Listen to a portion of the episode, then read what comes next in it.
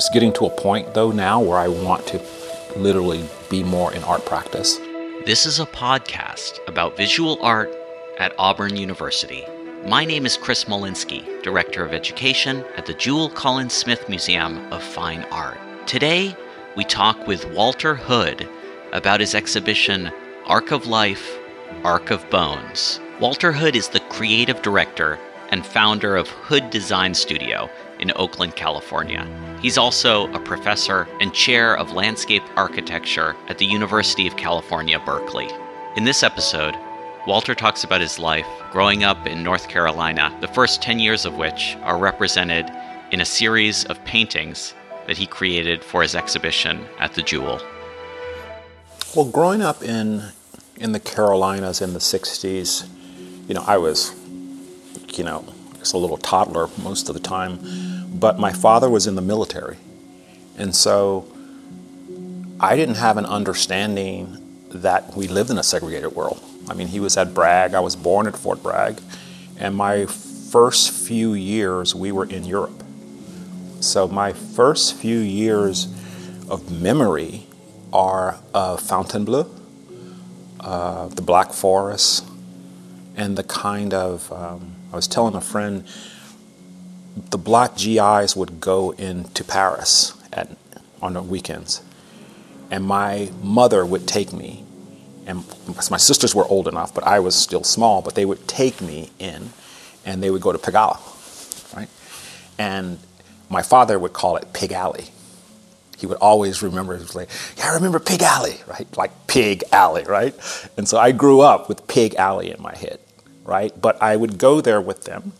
And I have this fond memory of going there and the soldiers, and I'm sure there were mademoiselles everywhere. I would, I would dance, chubby checker, the twist, and things like that. And so I was like this little carry around. And then, you know, the carnivals, the Ferris wheel, and there was a hunchback guy in our neighborhood who somehow took me under his wings. I guess I was five or six, and he bought me a bike. So when we left, I, for like years, I had this bike, you know, that I couldn't ride. I don't know, but it had my name on it, right? Junet, like Junior, right? And um, so those are the early memories. And then when I got back, we got back to Charlotte, where my mom was like, "We got to settle here." Then going to school, it was just, there were just black people. And again, I had no idea that there was right this segregated world because we just lived in this community with people who looked like me. You know, my teacher was down the street, you know, the librarian, the doc, you know, people were living together. And then the 70s hit. And this thing called busing happened.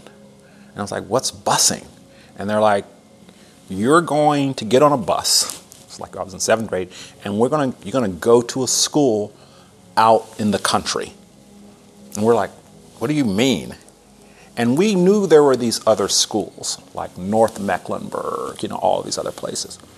But getting on that bus and going to school and seeing all this new landscape, and then seeing all these parents literally in lines with bats and bullhorns. I mean, it was like right out of a freaking movie. Um, so that's when it hit me that there was this other world and that there was this kind of forced integration happening. And that happened all the way through my high school experience. A significant part of the exhibition in Auburn draws from this personal history. Ten paintings depicting memories from the first 10 years of Walter's life are displayed on the walls of the Grand Gallery. Leading up to the exhibition in Auburn, we asked Walter how painting has evolved as part of his creative practice. You know, as a kid, I always drew, right? I could always delineate. And then in high school, I moved into drafting. And I knew going to college that being the first person um, to go to college, there's no way I could choose art as, as, a, as a degree. My father just probably would just like lose his mind. So I chose architecture, which was the closest thing. Um, and then after possibly maybe 12 years or so practicing and then beginning to teach, I had the honor of receiving a Rome Prize. And at that point, when I received the Rome Prize to go off to Italy for a year, I chose a proposal which was titled Looking for Giorgio de Chirico. And I was always interested in this kind of metaphysical uh, aspect of space. And at the Museum of Modern Art in New York, there's a, there, there used to be a de Chirico room before they changed it. Um, but I would always go and I was just mesmerized by de Chirico's paintings, and particularly the shadows and how time was actually present in those paintings. There was always a clock tower, there was always a train going somewhere, and a long shadow, but just between those three things. And so my proposal was looking for Giorgio de Chirico, and I said, I'm going to go to Rome and I'm going to paint all of these sort of spaces throughout Italy that inspired de Chirico. Um, I get to Rome in my amazing studio, looking out over Rome, and I couldn't paint. I didn't paint jack shit for like three months. I'm just sitting there, just like, and during that year, I must have made hundreds of just bad paintings and drawings. I didn't do any architecture at all, any landscape. I just was in my studio. I met some really great painters, Ross Bleckner, David Ireland. There were painters and artists there, and that really changed my life to a certain degree. So it wasn't about making paintings per se, but it was really about me kind of shifting into a different cultural context. And I think that's where it really began. And I stopped sketching that year. I stopped doing architectural sketches. Like said, as an architect, I thought you'd go around and you sketch all the buildings. I mean, I made, I've had hundreds of watercolors and things like that. And one of the painters there told me to stop sketching and said, Why don't you just paint? And at that point, I was like, What do you mean? Like, don't draw and fill in, just paint. And I was like, Wow, cool. And so that really kind of changed things because then the beginning of this idea of seeing color, light, you know, composition, all of those things, and then the surface became just this thing I became like really, really interested in. Uh, and then when I came back, I tried to figure out how to bring that into the design work, which was kind of like crazy. Like every project, I would make a painting or something, and my clients would be, Can you give me something that's a little bit more realistic, right? So I kind of put that off on the side, and then I got invited to Spoleto one year uh, by Mary Jane Jacobs, who's this amazing curator. And after working with her and a few artists, she suggested that I come to the Art Institute. And then that led me down another sort of path in culture, and that's where the art practice really, really started taking off.